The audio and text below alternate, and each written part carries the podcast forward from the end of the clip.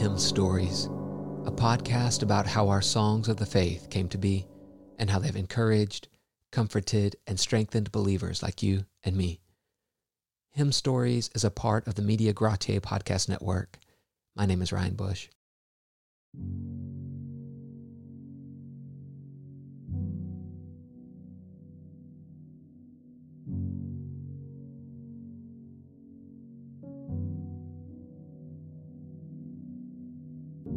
I once read that Christians have in their hearts a song, and hymns have been vehicles of the instinct for praise and worship by the congregation. The fact of the matter is, Christians need songs to sing just like we need air. We were created to worship God in song. Christians were saved to sing. How fitting and good it is for the redeemed of the Lord to open their mouths that God made, fill their lungs with the air that God owns, push it through their vocal system that God designed, and sing words that glorify Him. He is worthy of our worship, and worship through melody and meter is a divinely ordained means to do it. At the beginning of creation, the angels sang unto the Lord. At the new creation, the angels and saints will sing unto the Lord in heaven, and saved souls are exhorted to sing unto the Lord from new birth to the grave. So sing, pour out your heart before the Lord in melody and meter.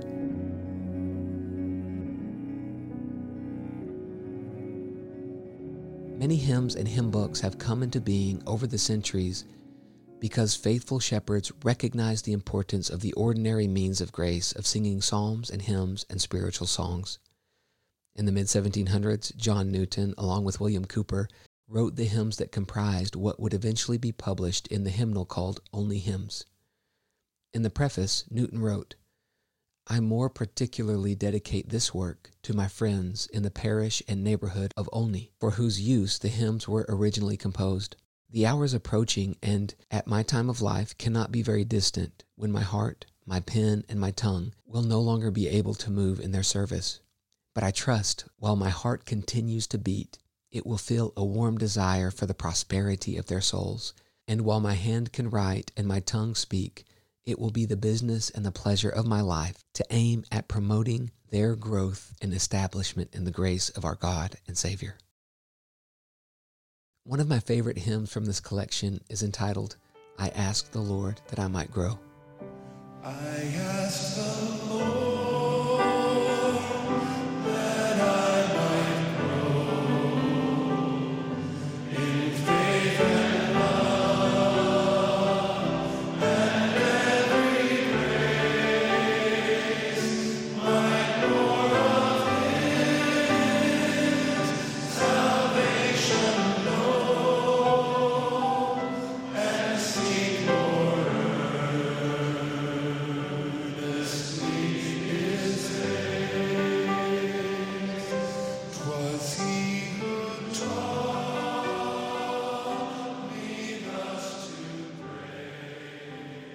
In the mid 1800s, Charles Spurgeon compiled a hymn book for his church called Our Own Hymn Book for use in his congregation in London.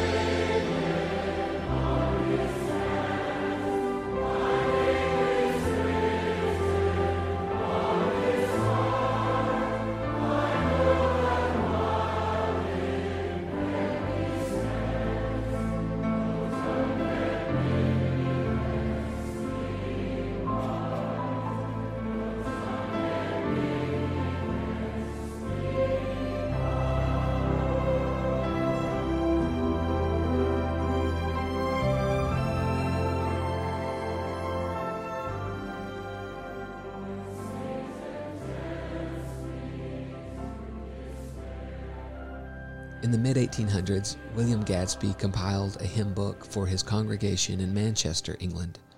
In the preface, Gadsby gave some insight into his reasons for the making of a hymn book. He said he wanted his people to sing songs that were big with the important truths of God, but he felt that they had two problems in his congregation. The first was that they used three different volumes of hymns Isaac Watts, Dr. Rippon's, and Joseph Hart. Not only that, but there were three editions of Hart's hymns, so that when any of those hymns were given out, one part of the congregation was unable to find them. Gadsby wanted to eliminate the cumbersome confusion of getting ready to sing.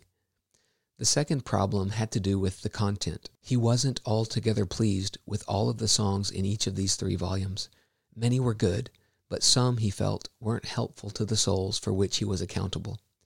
It was his aim, quote, to have a selection of hymns in one book free from Arminianism and sound in faith, that the church might be edified and God glorified. We might illustrate Gadsby's efforts in this way. He was the host of a weekly feast by which his guests were to be well nourished for the week. In order to ensure that he could fulfill his duty faithfully, he did two things. First, he made each of them a very clear map that they could follow to get to the banquet. Second, he made sure that the table was full with hearty and healthy foods so that once they arrived, they would be well nourished. One of my favorite hymns was included in Gadsby's collection. It was written by Joseph Hart. It's called Come Ye Sinners, Poor and Needy.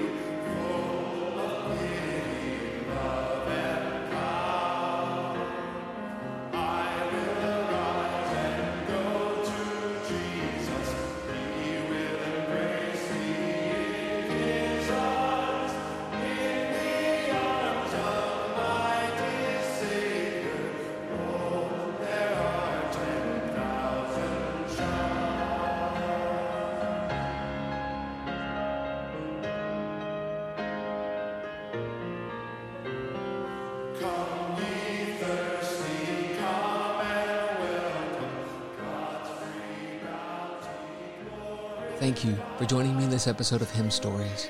May the Lord bless you and keep you as you sing and make melody in your heart to Him.